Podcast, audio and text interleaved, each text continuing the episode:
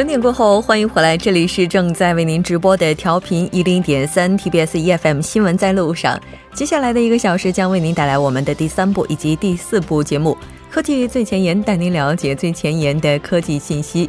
新闻放大镜板块，今天我们将针对光棍节经济和单身经济这一主题。和我们邀请到的来自首尔科学综合研究生院工商管理 MBA 主任教授黄飞，以及来自德勤会计事务所的财务咨询本部杨帆进行讨论。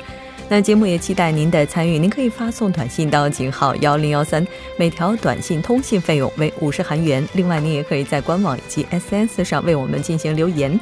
那简单介绍一下节目的收听方式，您可以打开收音机调频一零点三，也可以登录 TBS 官网三 W 点 TBS 点 o 点 KR，点击 EFM 进行收听。除此之外，你也可以在 YouTube 上搜索 TBS EFM 收听 Live Streaming。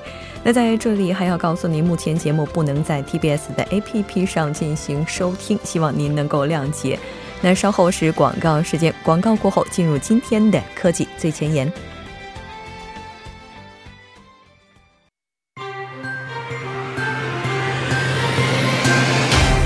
现新科技，体验新生活，带您了解科技最前沿。好的，欢迎回来，马上为您带来我们今天的科技最前沿。当然，还是要首先请出来今天的栏目嘉宾，来自首尔大学的助教授董科。董科，你好。吴真，你好。很高兴跟您一起来了解今天的科技最前沿。那其实说到科技的话，很多人我觉得第一反应的话想到的应该就是智能，对吧？是的。我记得之前在节目当中的话，董科也介绍过很多跟人工智能有关的一些信息。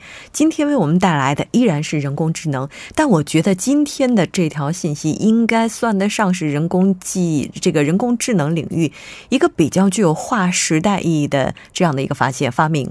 嗯，可以这么说吧。嗯，那上一周啊，在中国的二零一七年临床执业医师综合笔试合格线公布以后呢，这个一家科技公司开发的人工智能机器人，它是宣布取得了四百五十六分的成绩，超过临床执业医师合格线三百六十分的标准。嗯，那属于全中国五十三万名考生中的中高级水平。嗯，那你要知道啊，这个职业医师资格考试的通过率一般只有百分之二十到百分之三十左右，所以啊，这个人工智能机器人通过临床职业医师综合笔试的消息一出呢，哎，很就这个引起了讨论，很多人开始担心，哎，说这个医生这个职业是不是都会在未来被人工智能机器人所取代？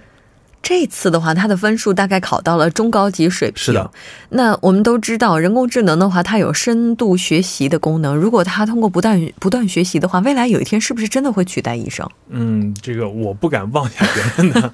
但是不管怎么样，在这样的一场考试当中，他能够拿到这样的成绩，很多吃瓜群众应该都有一个好奇哈，有没有证呢？他？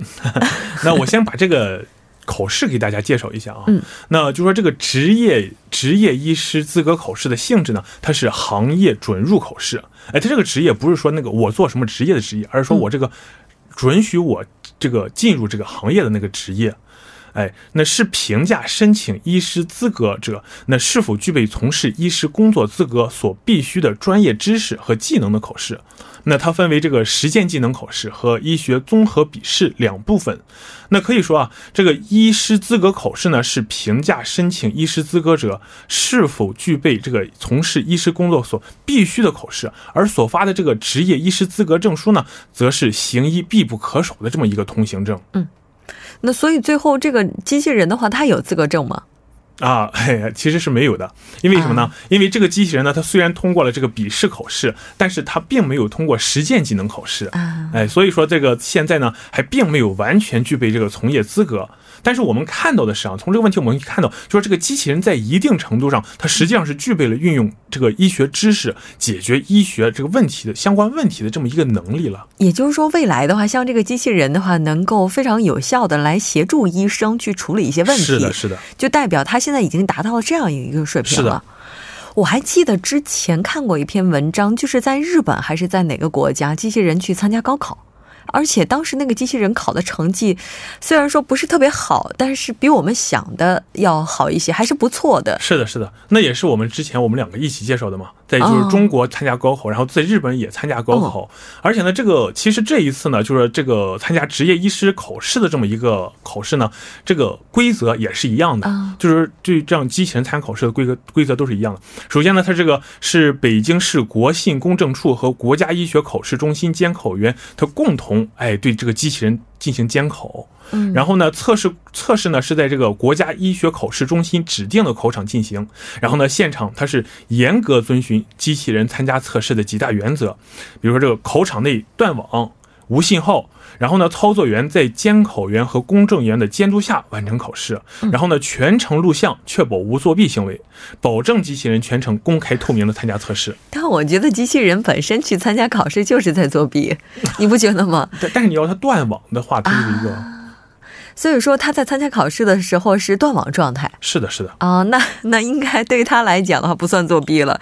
那机器人以后的话，它应该会慢慢的就是更多的应用于医学领域了吧？那事实上，其实这个机器人早已经进入医医疗领域了。那怎么说呢？这个今年这个经过临床初步应用以后呢，哎，中国某一家公司的这个肿瘤智能联合会诊系统，在这个上海某家医院全面临床启动。那这个技术呢，可以说它就是怎么，它可以达到什么什么什么地步呢？就说可以在十多秒内就给出诊断方案。嗯，而其诊断方案呢，也覆盖了这个乳腺癌、肺癌、直肠癌、结肠癌、哎，胃癌、宫颈癌。卵巢癌、前列腺癌这八种癌症，而且呢，预计到今年十二月底的时候啊，这个诊断项目还扩能扩至这个预计扩增到十二到十四种。嗯，而且呢，还是今年啊，这个上海的另外一家医院将机器人引入到核医学里面。那通过这个人机对话和智能服务来部分代替传统的医护工作。嗯，你看这个，因为这个像是像是一些甲状腺检测检测这个检测的时候，它会用到这个核物理。那我们知道这个辐射对人的伤害是比较大的。是，如果是作为一个大夫的话，他整天在那种环境里面，他是非常非常不好的。对，那如果把机器人用到这种诊断环境里面，第一，它是。更快、更有效、更准确。第二呢，它也能帮我们的这个医护人员起到一定的这个。是，我记得我记得之前在中国的时候，咱们就提到过这样的一个问题，就在医院里，放射科、化疗科的这些工作人员，他们的身体状态都不是特别好。是的，可能在未来的话，如果机器人真的能够引入到这一领域的话，也能够把这些人从这种危险的环境当中解救出来。那其实不仅仅是医学，我们之前在节目当中也讨论过很多的领域，就。我们都在说，未来的话有很多岗位都会被机器人所取代。那像未来的话，什么样的工作会比较容易被取代呢？我们大家都在问，都在想这个问题啊。嗯，那前不久我不知道你有没有注意，就说这个 BBC 发表了一篇文章，然后叫做这个调查三百六十五个职业被人工智能的取代率。那当然了，这个医生他一定是这三百六十五个被调查的职业中的一个。不过呢，这个这个这个调查呢，对医生的分类也是比较细的。然后他就指出啊，医生里面牙医和这个心理医生是很不容易被取代的这么一个职业。那另外呢，还这个还说，如果呢你的这个工作如果无需天赋，经由训练即可掌握，或者这个需要大量重复性的劳动，哎，每天上班的话无需过脑，只要坐在格子间里，哎，不闻天下事的话，那么你被机器人取代的可能性非常非常大啊。我还记得，就是最开始人们讨论的比较多的一个领域，应该就是这个机器翻译领域。像机器翻译领域的话，目前也是得到了很快的发展，但在比较高端的这一领域，还是由人工来完成。但是不管怎么样，如果我们停滞不前的话，被取代也是迟早的事情。那怎么样，怎么样去努力，我们才能够不被人工智能取代呢？那我这里呢有四条专家总结的这个精准建议，我给大家汇报一下啊。嗯，那首先呢就是避开所有重复性机械式的劳务工作。那因为这类工作呢往往是可以被一个软件一套程序轻松的完成，很容易被这个人工智能所取代。然后呢就是提升你的这个数字化协作能力也是很重要的。嗯，简单的说呢就是需要知道这个如何借助网络这个平台和别人一起办公。然后呢在未来的网络时代呢这样的技能它会越来越重要。那第三呢，就是培养批判式思维。那这个我们都是这个怎么说呢？我们从小就被教育要接受这个批判性思维，那这也是高等教育所追求的最高目标之一，就是说不要让自己停留在这个搜集和整理资料的阶段，有创新能力的工作呢，才不容易被时代淘汰。嗯，那最后呢，就是培养终身学习计划，提升职业技能。那在未来啊，需要侧重一些更加符合人性这个人类本性，哎，更具有发明创意的工作岗位，打造你自己的这个职业技能组合包。哎，这样的话，哎，被人工智能所取代的概率就会小一些。那如果要是按照这样的一个学习方向去进行人生规划的话，这么看来。不管是韩国也好，中国也好，可能全球大多数学校的教学体系都应该要发生改变。因为如果不发生改变的话，那就意味着我们培养出来的人才和之前没有太大的差别。而这个系统出来的人才的话，就很容易被机器所取代。这么看来的话，嗯，我觉得未来教育的方向应该是向着无可替代这个方向来进行高级教育阶段。因为基础教育的话，我们那是一个必须阶段，然后这个东西你对它要求太多的创新，可能没有什么意义。但是在高级阶段，像这种亲情上，然后呢，这个这个人性化的思维上，然后呢，这样发展。是，我觉得是一个大势大势所趋。是的，没错。我觉得听完这期节目之后，每个人都应该在心里打一个问号：我是否是无可替代替代的？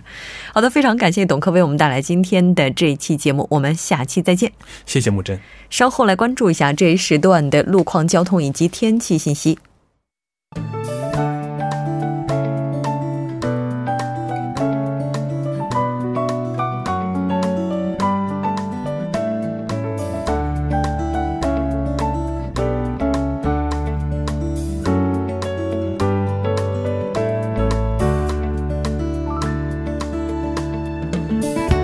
晚间七点十三分，依然是由程琛为大家带来这一时段的路况及天气信息。我们继续来关注晚高峰时段的首尔市路况。首先，在世宗大路崇礼门至首尔站这一路段的三车道，在三小时之前进行的道路施工作业呢已经结束，道路恢复正常。接下来是在世界杯北路中岩桥至上岩十字路口方向，之前发生在这一路段二车道的故障货车，相关人员正在积极处理之中，还望后续车辆参考相应路段谨慎驾驶。还有之前发生在江边北路九里方向嘉阳大桥至兰芝这一路段的交通事故，已经得到及时处理，您可以正常通行。接下来是在道岛路玉水站方向和紫阳路方向，目前由于晚高峰行驶车辆不断增加的原因，拥堵状况呢比较严重。目前此路段的行驶车辆以每小时十四公里的速度缓慢行驶，还望来往的车主们参考相应路段，小心驾驶。好的，再来关注一下天气。从今天下午开始呢，随着风力的加强，到目前为止气温已经下降到了七度。明天我们将会正式迎来二零一七年韩国的冬季，气温呢将会出现大幅度下降。首尔市具体的播报情况是这样的：今天夜间至明天凌晨多云，最低气温一度；明天白天多云转晴，最高气温七度。好的，以上就是这一时段的首尔市路况及天气信息。我们稍后再见。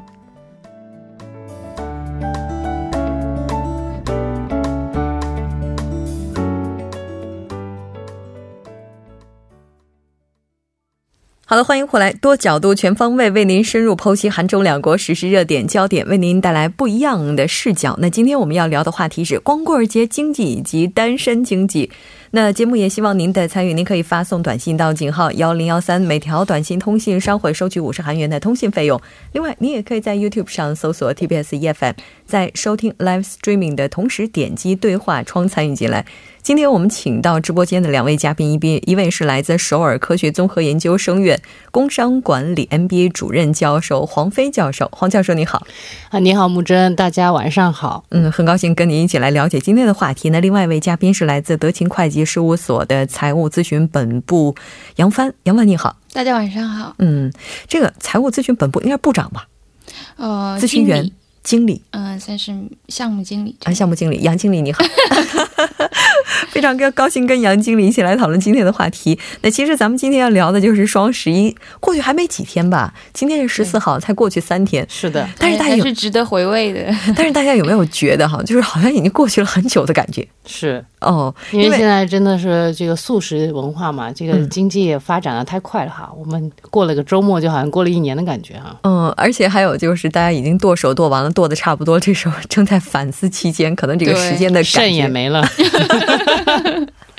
这个双十一可以说又是震惊了全世界哈！我们看到这个数字是一千六百八十二亿，也是创造了很多的奇迹和第一次。那作为两国关系，就是韩中两国关系破冰之后的第一个大型购物节，韩国的产品也是卖的盆满钵满的。那这么庞大的经济和咱们现在的这个单身现象是不是有关系？我们今天就来聊一聊光棍节经济和单身经济。那先来介绍一下这个中国版的双十一吧。哦，这个我我周末有听我们 TBS 的节目，嗯曾经讲到这个韩国的这个十一月十一号的由来哈。嗯，大家也知道，这个韩国十一月十一号是要送一种零食的哈，因为这个也是这个单身单身族对，就像筷子那种。其实中国的这个光棍节也是因为它十一月十一号嘛，就是四个一，所以它它也是光棍儿，就是代表这个单身的意思。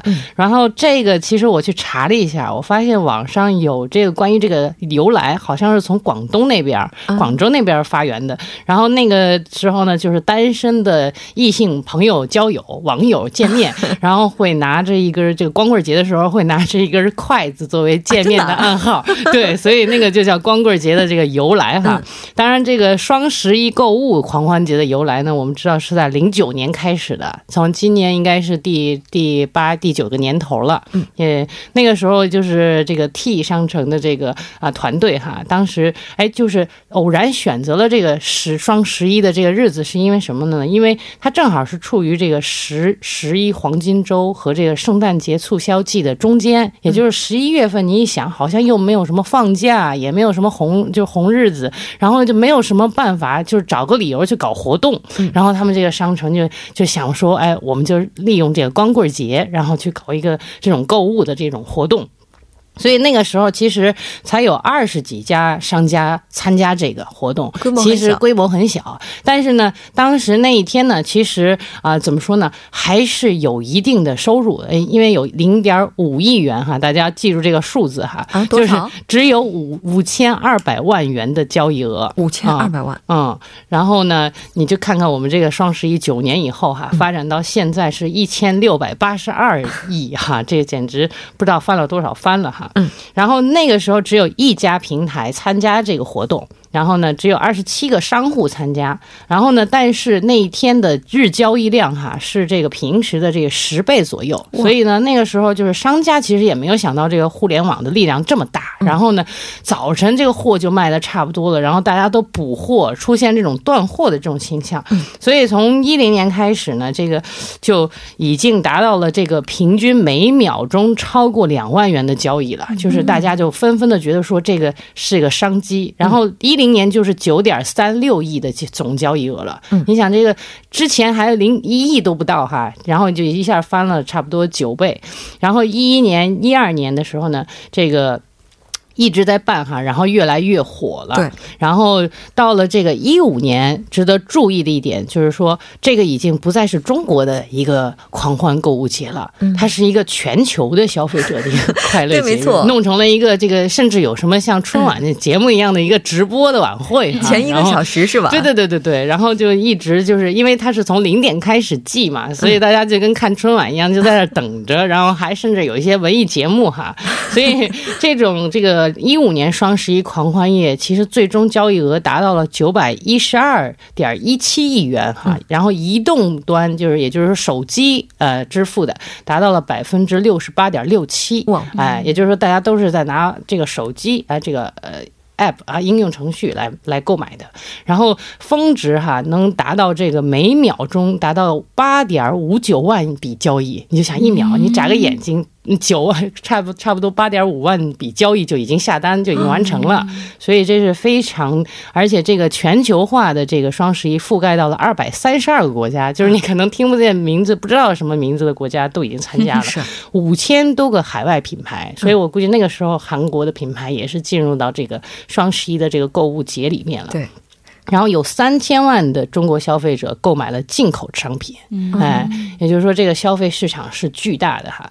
然后这个一六年去年我们说这个无线端已经占到了百分之八十二了，我看了今年的数据是百分之九十，也就是大家都在这个买买买哈。然后峰值能达到每秒钟十七点五万笔啊，这就又翻了一番。啊，然后这个双十一已经成为一个，就是已经是万物互联、没有边界的一个世界大狂欢了。而且这个很考验，就是这个网络的这个平台的稳定性啊，还有这商家的供货能力啊，再加上快递小哥的这运送能力啊，就所有的这个整个的这个相关的都在是经经历着这个无限的考验。所以一般来讲的话，那一天哈，那个这个重大的一些事事件都在这个这一天发生哈，所以这个所有的人都紧张着要度过。这这这一天，应该说，自从中国这个双十一开始火起来之后，很多海外的品牌也都把目光瞄准了这一天。没错，就像一些什么海淘啊，还有全球购啊等等，嗯，他们都是希望在双十一的时候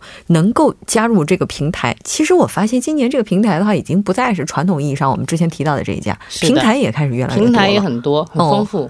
对，哎，但是你说都已经九年了，我不知道两位有没有参与过双十一的抢货。我觉得我刚才有问杨帆哈，我说你买了没？我后来我说我没买，因为我在韩国，你说我剁手，然后他还得给我送到韩国来，所以我我而且事先这个东西是需要精密准备的，就是你要把这个购物车要填满，要在那瞬间要下单，我觉得我没有这个技术水平。其实我也是零八年开始来的韩国，正好是这个这个节日成为全球节日的第一天开始到现在，我都一直在韩国嘛，啊，所以真没有参与这个狂欢，亲身经历的 参与和融入到，我觉得很惭愧哈，我们 不能以身说说法的感觉。对，然后所以我就问了一下周围的九零后的小朋友们，然后问一下这今年有没有参与啊？他们说有参与，参与参与，就是说我已经把我的这个购物车装的满满的，结果后来在结算的时候晕倒在那里了。哦，就是因为这个，他觉得他看这些就是优惠政策的时候，觉得云里雾里的，也不知道说自己是我脑残呢，还是这游戏规则太复杂。就是你就告诉我多少钱不就行了吗？一会儿问我先押金多少啊，又抵多少啊，最后你余款是多少啊？然后以前就是说可能就是便宜，就是非常便宜，大家就付付钱就行。现在是什么呢？有的时候是代金券啊，然后代金券还是可以抢的。哦，但是抢呢也不是完全没有不花钱，要要一块钱或两块钱去抢，就是要费好多时间啊。你得有个准入门槛，对。然后你花一块钱去抢这个代金券，但是你不一定能抢到。然后你抢到了呢，你不一定又又把它可以用到每每一家电商上面，你还可以分开用，还要分分开用。而且最近说是这个这个订单以前是可以合在一块儿一块儿结算的，对对对，现在是不能合并订单了。对你在这个店里。下的单你要在这个店结，那个店下的单，那就是每个店它现在这个游游戏规则不一样嘛，它不能统一来。挺麻烦的哈，所以他们就是说这筐填满了，怎么付款付的？对，哦，也就是说，小时结果发现没买到。也就是说，今年双十一的话事儿多了。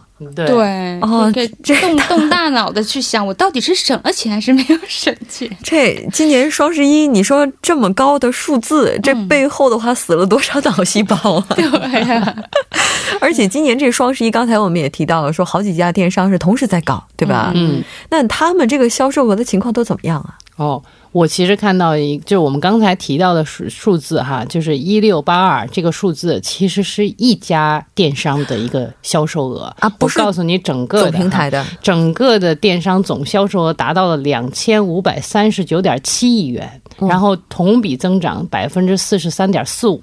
呃，这是很大的一个增长了，比去年其实去年规模就很大了。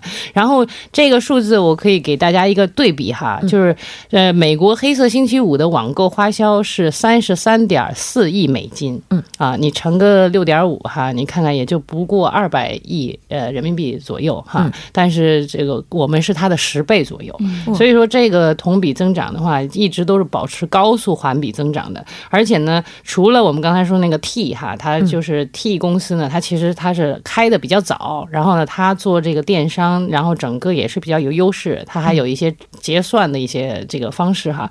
然后再有 J 公司和这个 S 公司呢，其实他们增长同样也是非常优异的，而且呢，作为这个新零售元年，我们说什么叫新零售，就是线上跟线下有一个全渠道的促销，是成为一个趋势哈。所以像这个。